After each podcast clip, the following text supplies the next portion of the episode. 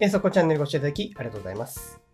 今回の瞬間英作文は比較級、こちらをやっていきたいと思います。前回ですね、瞬間英文法の方でいろいろ解説していきましたので、そちらで出てきた構文とかですね、よく使う表現っていうのを混ぜた英文を作ってみましたので、早速ご覧ください。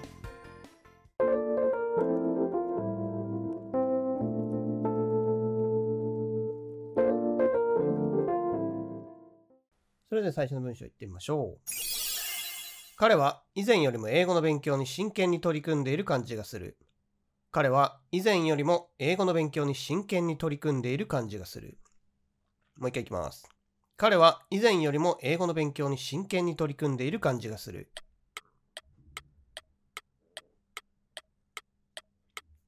回答例こちらです。It seems he's working on his English studies more seriously than before.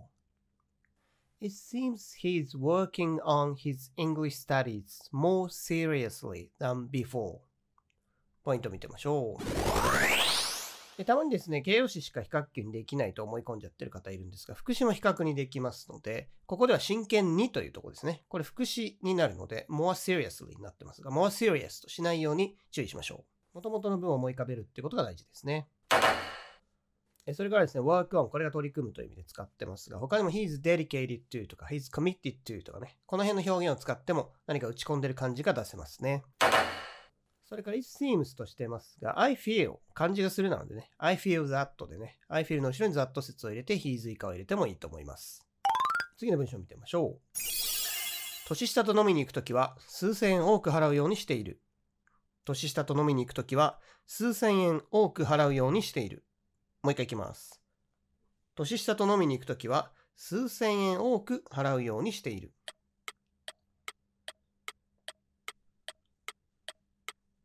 回答例こちらです。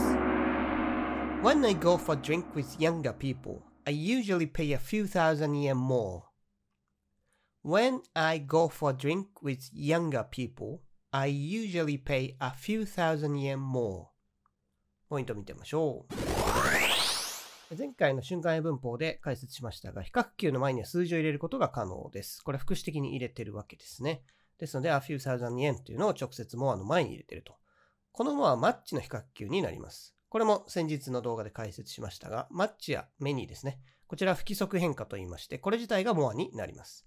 あと、good がね、ベターになるとか、bad が worse になるとかですね。いくつか不規則変化がありますので覚えておいてください。それから go for drink のところですね。go drinking などとしても OK です。それから younger のところですね。junior っていう形容詞もあるので、これを使っても OK ですね。junior っていうのは名詞で使うこともできて、my junior とかすると私の後輩とか部下。これ仕事の時ですかね。自分の直属の後輩とか部下とか。これは my junior という表し方もできます。次はですね、インターネットの記事にあったんですけども、最近こう新幹線乗る方が少なくなってきて、まあ昔よりってことですね。飛行機に乗る方が増えたのでということなんですが、なので、ね、小玉、光、のぞみとかね、いろんな新幹線があるんですけど、その違いを知らない人が多いみたいな記事をね、見たことがあるんですけども、その新幹線の話です。文章はこちらです。のぞみの方が1時間半ぐらい大阪までの所要時間が短いが、小玉の方が料金はだいぶ安くなる。のぞみの方が1時間半ぐらい大阪までの所要時間が短いが、小玉の方が料金はだいぶ安くなる。もう一回いきます。のぞみの方が1時間半ぐらい大阪までの所要時間が短いが、小玉の方が料金はだいぶ安くなる。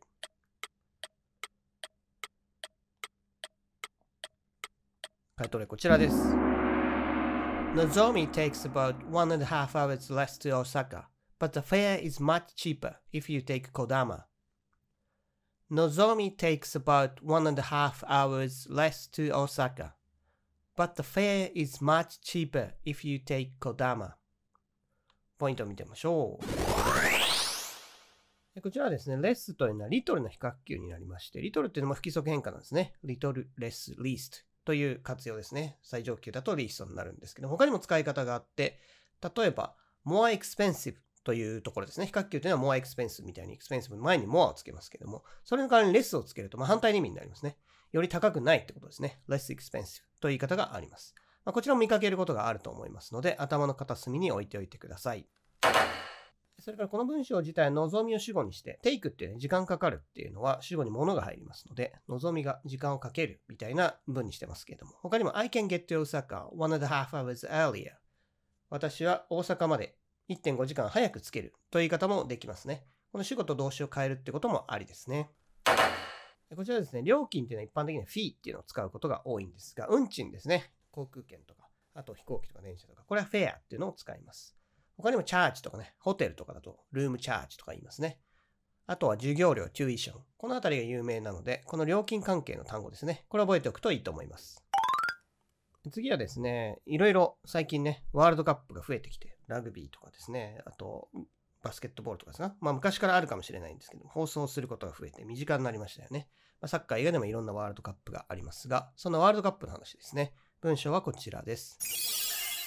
前回大会の数倍の人が今回のワールドカップを観戦したそうだ。前回大会の数倍の人が今回のワールドカップを観戦したそうだ。もう一回いきます。前回大会の数倍の人が今回のワールドカップを観戦したそうだ。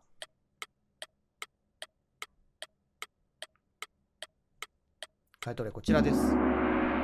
I heard several times more people watched the World Cup than last time. I heard several times more people watched the World Cup than last time. ポイントを見てみましょう。比較級の前には数字とかですね、あと特定の副詞以外にも倍数を入れることが可能ですね。ここで several times という形で入れています。何に times っていうのが倍数ですね。ただ2倍だけ twice という言葉がありますので、まあ、この辺もね、比較級の前に入れることができるということなんですね。それからここに more 使ってますが、この more はですね、many の比較級の more ですね。many people だったのが more people になっているということですね。こちらも不規則の変化をする比較級でしたね。それから several times というところですね。これはもちろん a few times という言い方をしても意味的には同じになります。次の文章はですね、仕事でこう英語を使っている方だと、例えば話したりね、聞く機会があったりすると、こう聞くのが特に苦手だっていう方はね、僕の生徒さんにも結構いるんですけども、まあ、なぜかっていうとやっぱり早いからっていうのがありますね。ただまあ、早いんだけども、ただまあネイティブが一番早くて、で、他のヨーロッパの人とかも早いは早いんだけど、まあまだマシみたいな状況はありますよね。ヨーロッパとかアジアの人の方がスピードが遅い。だからまだちょっとね、どっちみち難しいけどちょっとだけ聞きやすいみたいな。まあ、そんな文章ですかね。文章はこちらです。アジアの人の英語はネイティブほどは速くないので聞き取りやすい。アジアの人の英語はネイティブほどは速くないので聞き取りやすい。もう一回いきます。アジアの人の英語はネイティブほどは速くないので聞き取りやすい。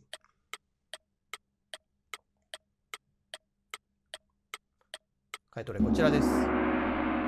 Asian people's English is not as fast as native speakers, so it is easier to understand.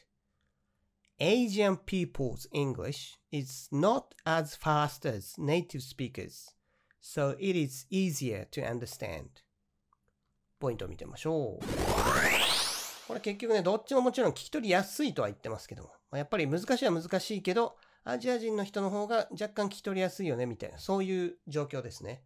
なので、ネイティブより簡単っていうとなんか簡単に聞こえるけど、マイルドな否定。どっちも難しいけど、まあアジア人の人の方がマシだよみたいなニュアンスを出すときに、not as as というね。この表現が非常に便利ですね。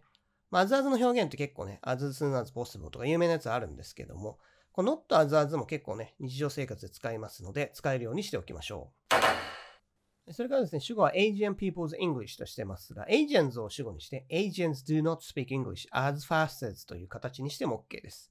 First というのは形容詞、副詞、どっちもありますので、こっちの文章だと first 副詞で使っているということになります。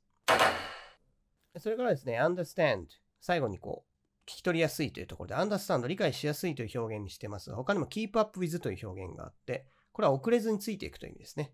ですので、アジアの人の英語だと早くないので、会話にこう遅れずについていけるみたいなニュアンスを出せるので、この Keep Up With を使っても OK ですね。次はサッカー好きな方ならね、知ってると思いますが、まあ、三笘選手というサッカー選手がいてですね、その人が今、まあ、イギリスのプレミアリーグというところでプレーしてるんですが、非常に大活躍してるんですね。ワールドカップで見た方も多いと思うんですが、その三笘選手のことをですね、文章にしてみました。三笘は日本史上最高のサッカー選手だと思いますね。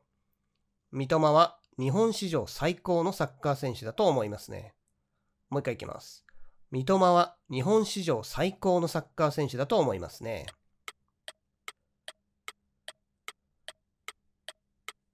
回答例こちらです。I think Mitoma is the best Japanese soccer player ever. I think Mitoma is the best Japanese soccer player ever. ポイントを見てみましょう。こちらですね、先日の英文法の動画で挙げましたけども、最上級プラスエバーで今までで一番というね、意味合いになって、これ驚いた時とか感動を表したい時なんかに非常によく使う表現なので覚えておくといいですね。ここではベストエバーという形になっています。それから他の言い方だと、He is the best Japanese soccer player I have ever seen.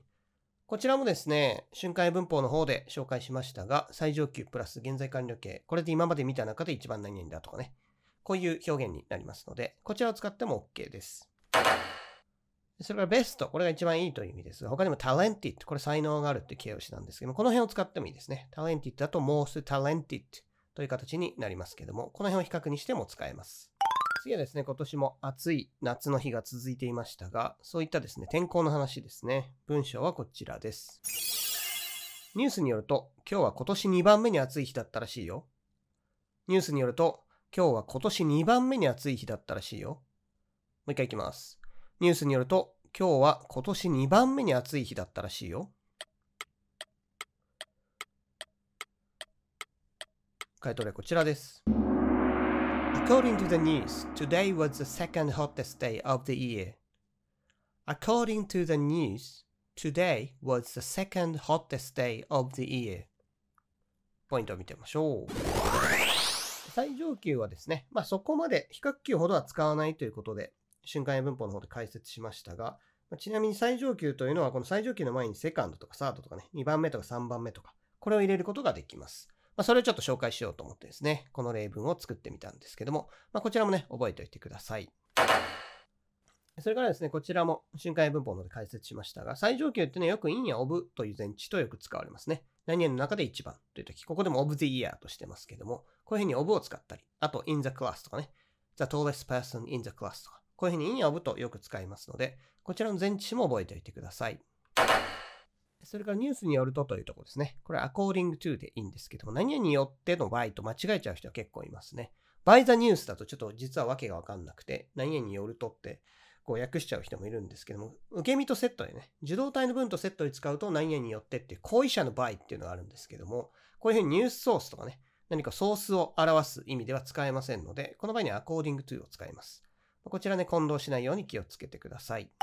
最後の文章はですね、まあ、よくあるこう、詐欺の話とかね、最近よく聞きますね、いろんな詐欺の話をね。で、それになんで引っかかっちゃうんだ、みたいな。どう見ても怪しい話なのに、みたいなね。そんなことよくありますけど、そんなね、怪しい話を思い浮かべてください。文章はこちらです。話を聞けば聞くほどうさんくさい話に思えるな。話を聞けば聞くほどうさんくさい話に思えるな。もう一回いきます。話を聞けば聞くほどうさんくさい話に思えるな。